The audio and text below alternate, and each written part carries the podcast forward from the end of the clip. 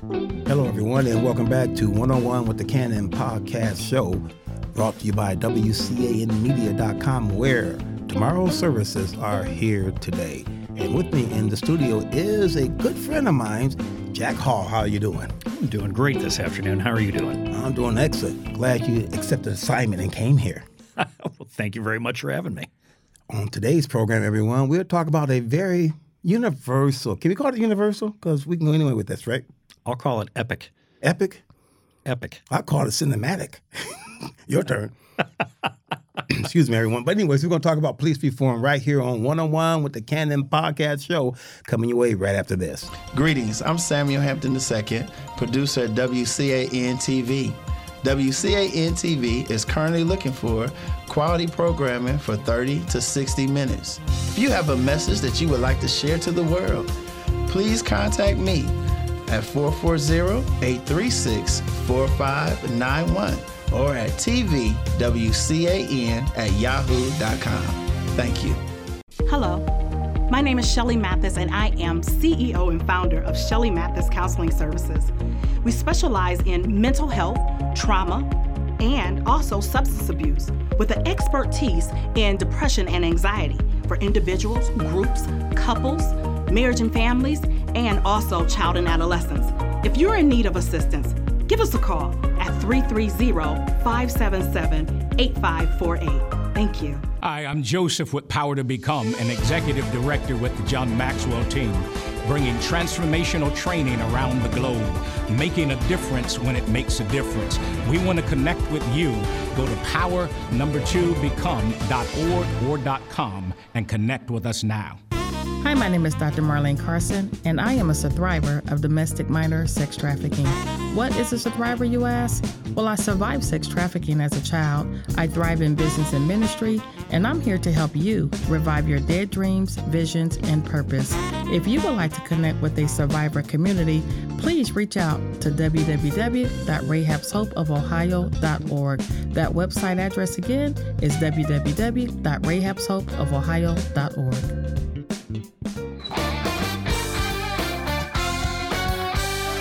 Welcome back to One on One. Let's talk about police reform. That is going to be a very interesting topic today. Where do we start? Where do you want to start at? Well, I'll tell you what, I'll throw the question back at you. I mean, I know you. are the one asking the questions. Why I'm asking the questions. What is your vision, or envision, I should say, of what police reform is? All depends on what area we're referring to. How about police brutality? Police, Reform. yeah, that's a part of reform. Okay, so let's let's let's start there. Why don't we have reform, and who's responsible for their officers? Every officer themselves primarily is responsible for themselves. And then the administration of the department, comes down to the sheriff, the chief of police, is overall responsible for the policy.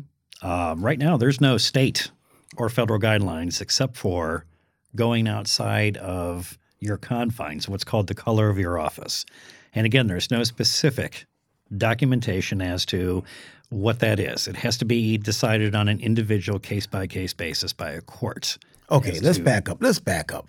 Okay, if we have, let's give a hypothetical situation. An officer abuses someone, abuses Mm-hmm. his authority. Okay, you said the responsibility is his, right? That is correct. But he or she is wrong. Who does it go to next then? In most cases, it's the department's responsibility. The chief Yep, or the, the, chief. So why don't they step in? Well, it all comes down to what the policy states for the department. Okay. And surprisingly, some departments, even to this day, still do not have a policy when it comes to complaints about brutality, complaints about excessive use of force. Okay, let me ask you something, sir. Uh, one case, I forgot where it was at, but the officer had the guy down on the in the in the middle of the road, and the other officer came up and stomped on his head. Now, you being the chief of sheriff, you've seen that. What would be your reaction to that immediately? What would be your reaction? Well, there's going to be an emotional reaction immediately, no matter who watches that. There's going to be a hu- we're human. There's going to be a reaction that you're going to be like, "Whoa, what just what just took place there? What happened?" Okay, but from a authoritative position, you being the sheriff or the chief, and you seen your man do that, what's the first thing coming to your mind? As I said, we're all human. There's going to be a reaction to that, saying, "Wow, Did somebody just do that to somebody else? So that's going to be the first. Then we have to get over that as police administrators. We have to look at it now as what took place here. There is a whole series of events that we have to look at what led up to that, what happened during the situation, what evidence do we have that documented this situation, and what was the officer thinking because they are responsible for his or her own actions at the time that this actually took place. Okay, but Jack, a kick in the head. I mean, that's just plain and cut to the dry, isn't it? To the bone. You just seen someone got kicked in the head. What conversation could you have about that? Comes down to this. What's that? Were they handcuffed when Yep. they were kicked in the head? Yep. If they were handcuffed when they were kicked in the head, that removes an argument from an administrative standpoint in regards to that the use of force could be considered That's what Allowed. I'm saying. because the person was already in custody. So the use of force is allowed still? Not at that point in time. Okay. If you already have them in cuffs, Right. they are in custody. Right. All right. Use of force sometimes in those situations has to be looked at from a totality of the circumstances, where you have to look at everything. I the reason I say why is is because somebody could be, somebody could be in custody. Somebody could be getting up and they're attempting to use their head as a weapon to headbutt somebody, whatever else. Okay. It would be an extraordinary situation Okay. to say, would that ever be allowed? Okay. But you have to look at everything. Okay. So if you've seen an individual on video laying on the ground, handcuffed, okay, under control, no threat to the officers, a new officer shows up and just kicks him in the head. I'm just asking, that's not an emotional response. You know, to me, uh, go through internal affairs, turn your badge and gun in. That's why I said immediately. That's unnecessary right there. Now just let him go through the process. If he wins, he gets his job back, fine. But I took immediate action. Correct. Okay, but a lot of them don't do that. I think what happens a lot of times as administrators, there's a history of, okay, will this go to arbitration? Is the officer going to argue the uh, discipline for the time off, or is is the union going to get involved? Is there going to be an argument? As a police administrator in today's day and age, you have to look at reestablishing trust with the community that you're serving. So there's going to be an initial emotional reaction to what's going on. And as a police administrator, there is an action that has to be taken at that point in time Okay, and to say the officer's on suspension. He'll probably be on paid leave, which is not going to be. saying. taken. Transparency immediately. Yes, but you What? have to remove the officer from the situation. And you have to show the public Right. that we are starting an impartial investigation to find the truth as to what happened. But my friend, you don't see that happen all the time. no, unfortunately, That's what I'm talking about. Reform. Now, if I was a chief of the city of a police of the police department in the city, I would have took action against a person immediately on that. I would show transparency. Go through the process, John. Mm-hmm. Turn your badge, gun in, go through the process. That would send a message to the rest of the force, wouldn't it? You're not looking to send a message to the rest of the Oh, yes, sir. Because there's some more. You know why? There's some more of them in there. But there should be a policy and procedure already in place. Okay. So you have to follow the policy and procedure that's already in place. The, Okay. the force already knows Okay, that okay. there's going to be a message there. More importantly, you are trying to send a message to the community True. that we hear you and that we're taking action on this and we're moving on this situation because we take the situation seriously. maybe I didn't make myself clear. I am enforcing a policy, okay, but I'm taking immediate action against it. I'm also sending a message, left and right, the department and the community that I will be transparent, transparent, and I will not allow things that goes against uh, governmental, should we say, uh, policies. All right. Again, it's not happening. No. I watch YouTube all the time. I watch these chiefs. They say, well, this and that, this is being investigated. Say well, You know, I didn't like that. Okay. Now, right now, internal affairs is taking care of it, blah, blah, blah. Okay. They don't say that. That's what I'm saying. It has to be some reform somewhere. Well, first of all, you mentioned internal affairs. Okay. We'll be taking care of that. We look at the state of Ohio, there's over 900 law enforcement agencies in the state of Ohio. The majority of those law enforcement agencies have less than 20 people on the Okay. department. So we're talking a lot of small town departments located all over the state of Ohio. Some departments, it's only the chief. Some departments, it's the chief and maybe two people that are on the department with them. When you get into these situations, and in Ohio, DeWine had recent the governor, Governor DeWine had recently introduced an executive order with Attorney General Yost in regards to this is what police agencies in the state of Ohio should be following. Now, they have taken that to the state legislature to codify that into Ohio law. It's not codified yet. So, departments that are doing it now are doing it voluntarily and also through a program called the Ohio Collaborative, which is the state's push to professionalize all 900 plus agencies in the state of Ohio and to all get them on board with a systematic and consistent policy and procedure. One every- tier, you one tier. And in addition to that, use of force is one of those primary key elements of that Ohio collaborative to make sure that all police agencies in the state of Ohio are following the same rule and walking the same line. You know what, my friend? That's great, but it'll never happen. that would never happen. It happens if the state legislature. It won't get that far. It. That's where the politics comes in at. True. See Yes. that? That's where the politics comes. Yes. There's no, I don't see that. Ha- don't see that happening. So I go back to the individual leader of that judicial system. You know, for you, if okay, if you come Mm-hmm. into a, a big position, I will hold you responsible for the men. And I should be. Yeah. See that? I'll Yes. hold you responsible for you know for the men out there. Something happen, I'm calling you. Mm-hmm. I talk to the you know whoever position you might be in, and uh, I would like to talk to you about that. Right. See that? But that's not, uh, should we say, apparent for a lot of law enforcement officers because they won't even, you know, pick up the phone and talk to you. We couldn't even get a, a police chief over here in the city of Elyria. I'm being truthful. We asked him to come and talk. He wouldn't even do it. And you know who he is. I'm not going to mention his Yes. name. We're all servants of the public as we hold these positions. The other issue is is that my phone should be available to you, Oh. especially no, especially if a situation like this comes up because With the residents. all the residents. You really believe that? I do believe You have that. the open door policy for the residents to call your personal line to complain about something?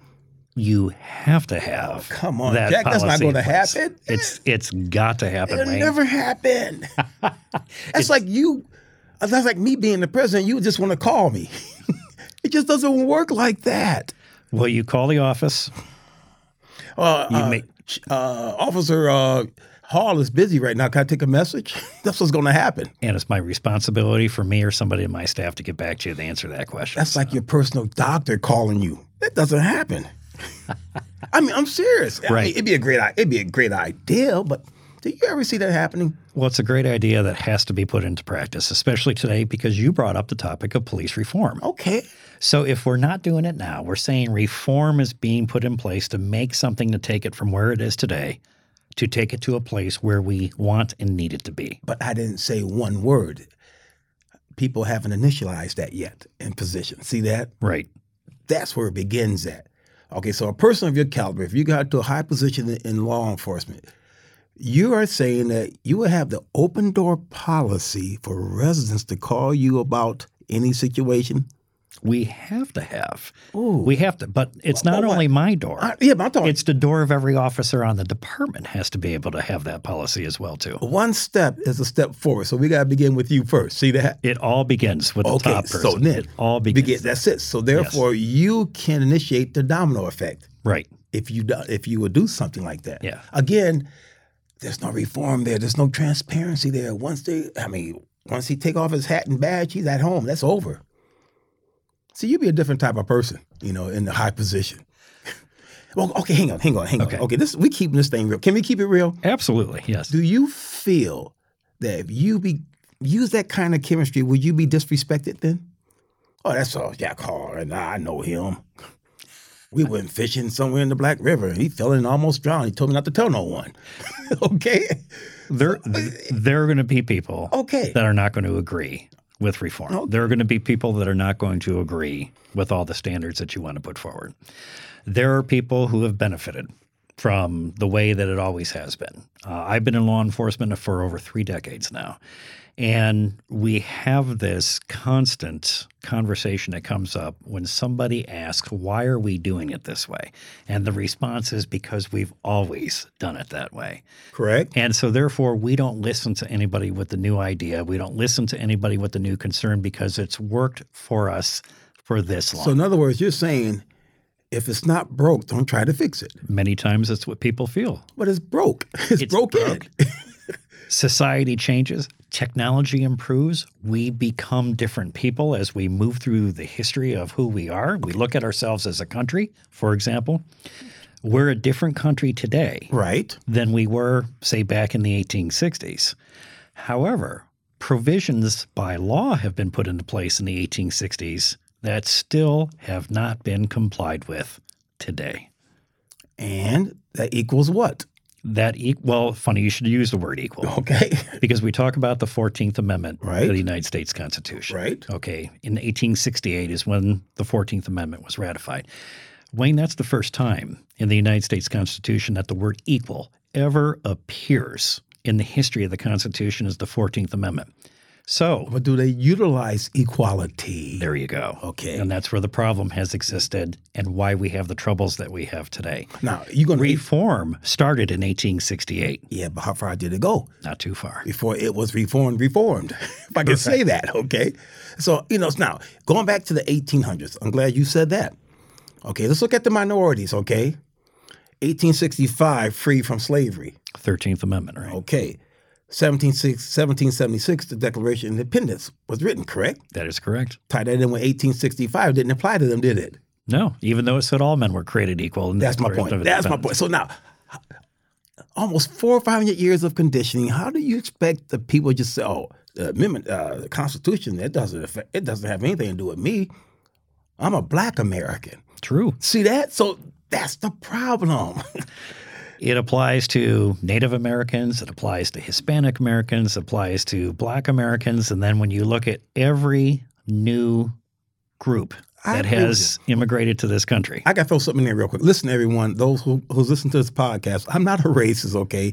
I'm just ping ponging, uh, ping pong back, and you know, pinging off my friend here, just just to try to reach a common ground. I'm not a racist at all, okay? It won't get you nowhere. We have enough racists as it is out there. But uh, uh, a quick war story. When I was working for uh, airlines, someone came in on the Fourth of July and said, "Happy Fourth of July, brother." And I know it was sarcastic, just the way he said it. I said, you talking to me? Yeah. He said, Happy 4th of July. I said, Well, do you know your history from 1860 to 1865? What was I doing when you had your independence? Go tell them on the mountain with a chain and ball on my leg in the big house. So now I'm supposed to celebrate that, see their attitudes? hmm And blacks really think like that. right? Thanksgiving. Well, what does that do with that? You came and massacred the Indians, so what are you giving thanks about? See that? So why, uh, why don't we just do it every day? Give thanks instead of using a certain day. You know, so this is the mentality a lot of the minorities, particularly blacks in the United States. They look at the history and see the history never applied to them. But now, uh, the present, should we say, circumstances, uh, they want that to apply to the history, which never applied. All men, you know, it doesn't, it never applied. Correct. Okay, so this is the problem that we have. So now with law enforcement, how can you fit in reform when we have a big dividing point here, north and south? It's still here, alive and well. It's not going anywhere soon. We have a huge dividing point in the country. And then when you look at that dividing point locally, I'm going to go back to the 2000 election. Okay. And that's when Trump and Hillary Clinton were running. I recall seeing a news clip of Hillary Clinton before the NAACP National Conference in Cincinnati, Ohio that year. She made the promise to the NAACP and she said, I'm going to, if I'm elected president, I'm going to initiate law enforcement reform federally across the country. Wayne, here's the problem with that is, is that even though the federal government, through the Supreme Court, the federal courts, the United States Constitution, there are hundreds of examples that we could spend three hours on this podcast talking about and regarding black Americans being affected by court decisions and legislation that were created by the federal government and then by individual states as well that the federal government upheld those individual states to have their rights in those laws that they were upholding. Separate but equal, the Jim Crow laws, things Right, like that right. that were taking place. And then finally, the federal government steps in in a case near Atlanta, Georgia regarding a hotel chain that said when the 1964 Civil Rights Act came out, and they said Congress had the right to regulate the Civil Rights Act. In that particular case that had happened, they said, You don't have the right to tell me who I can have in my hotel and who Agreed. you can't. You remember the Green Book Right. used to be published for Right. black Americans where they could go stay Right. that those hotels would be accepting of them. So this particular hotel chain just outside of Atlanta fought this and they said, "We have the right to do this because Congress cannot tell us what to do." They came back, the government did, and they said, You take credit cards? Yes. Do you take cash? Yes. Do you accept travelers from all over the United States to your hotel? Yes. Then you're engaging in interstate commerce. So therefore, Congress does have the right, Have the right. to regulate that. So that ended the entire Green Book situation that was taking place in the South.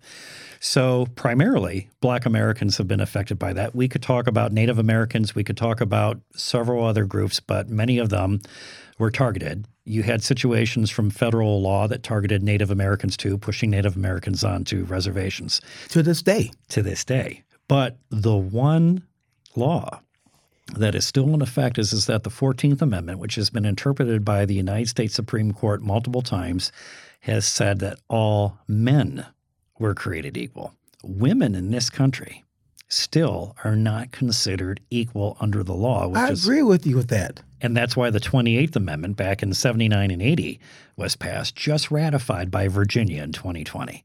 And Virginia said, We ratified it. You have people in Congress saying, Whoa, whoa, whoa, wait a minute. Congress put a time limit on that. You guys are way past the date that the 28th Amendment was supposed to be ratified. Virginia's fighting back. And they're saying, You show me where in the United States Constitution that there's a time limit. We still have women, 52% of the population in this country, who aren't equal as well. So we are holding many people back. I I really see this as see individuals or should we say uh, laws like this as hypocritical. If I may say, just from a religious point of view, using syntax or semantics, the word man means human beings. I agree with you on that. Human beings are made equal. See that they took the human being and sliced it, you know, right down the middle. Still having diversity problem with women, females, and males. I, I just I don't I don't understand this. You know, it doesn't make sense to me. A person's a person. But yet, you're right. Females don't have problems. But yet, we have religious fashions out there like uh, Islam and them that say women won't have, you know, rights that they have that men have in public. rights, correct. Okay, equal rights. But fine. But for human beings, everyone should be treated equally. And that's what our United States Constitution. But it's hypocritical, though, isn't it? Yes, because we have not upheld that. That law has been in place since 1868, and we haven't completely upheld it to this day. Well, God rest his soul. Like James Brown said in one of his songs, talking loud and saying nothing. And saying nothing. See, that- Correct. That's yes. exactly what it is right Yeah. there. You know, and, and it's a problem to this day. See, so again, my friend, I don't see a quick fix for any type of reform, even though we're talking about it. I don't see it happening. Well, I'm going to go back. Go back. to the conversation I was talking about Hillary Clinton addressing the NAACP conference in 2000. Okay. And she said, We're going to start reform if I'm elected to office. My problem is instructing all over this country for over two decades. Racism in Cleveland is not the same that it is in Elyria, that it is in. Uh, let's give some situations. Let, hypothetical situations. Let's make up some. What's the difference? Make up a situation with Cleveland and Elyria. Okay? Let me hear one. It all comes down to what? what? there is, quote, I'm going to call it a community standard Okay. that's allowed. Now, the 14th Amendment affects the entire United States, no matter if you're in Cleveland or if you're in Elyria or True. wherever else. So, therefore, you may have a situation in Elyria, for example, that uh, you may have a Black American engaged in some type of activity, business, whatever, and that Black American may have more respect in their community than the same Black American in the same situation in Cleveland. But the federal mandate says both of them should be created what? Equal, There you go. but they're not. I agree with you. So, how, if possible, can that have some type of reform? The reform has to start locally.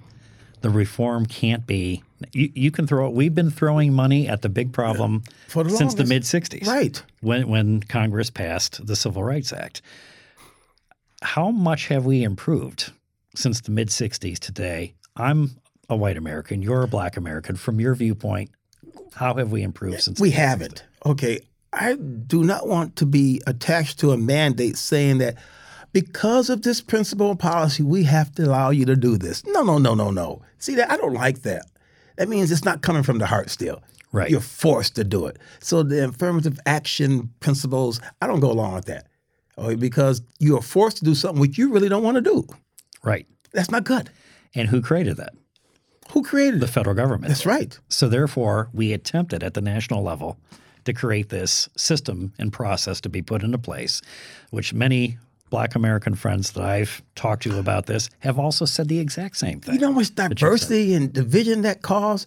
Well, they got X amount of person going to this school because the federal government said they had to have X amount of minorities in the school, so that eliminates the whites.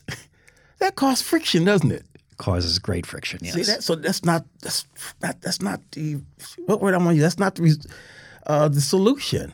No, not the solution. And then here's the other problem this causes. Law enforcement is probably the most visible form of government that's out there. I agree with that. Okay, so when these laws get passed, who are the ones that are stuck enforcing these laws?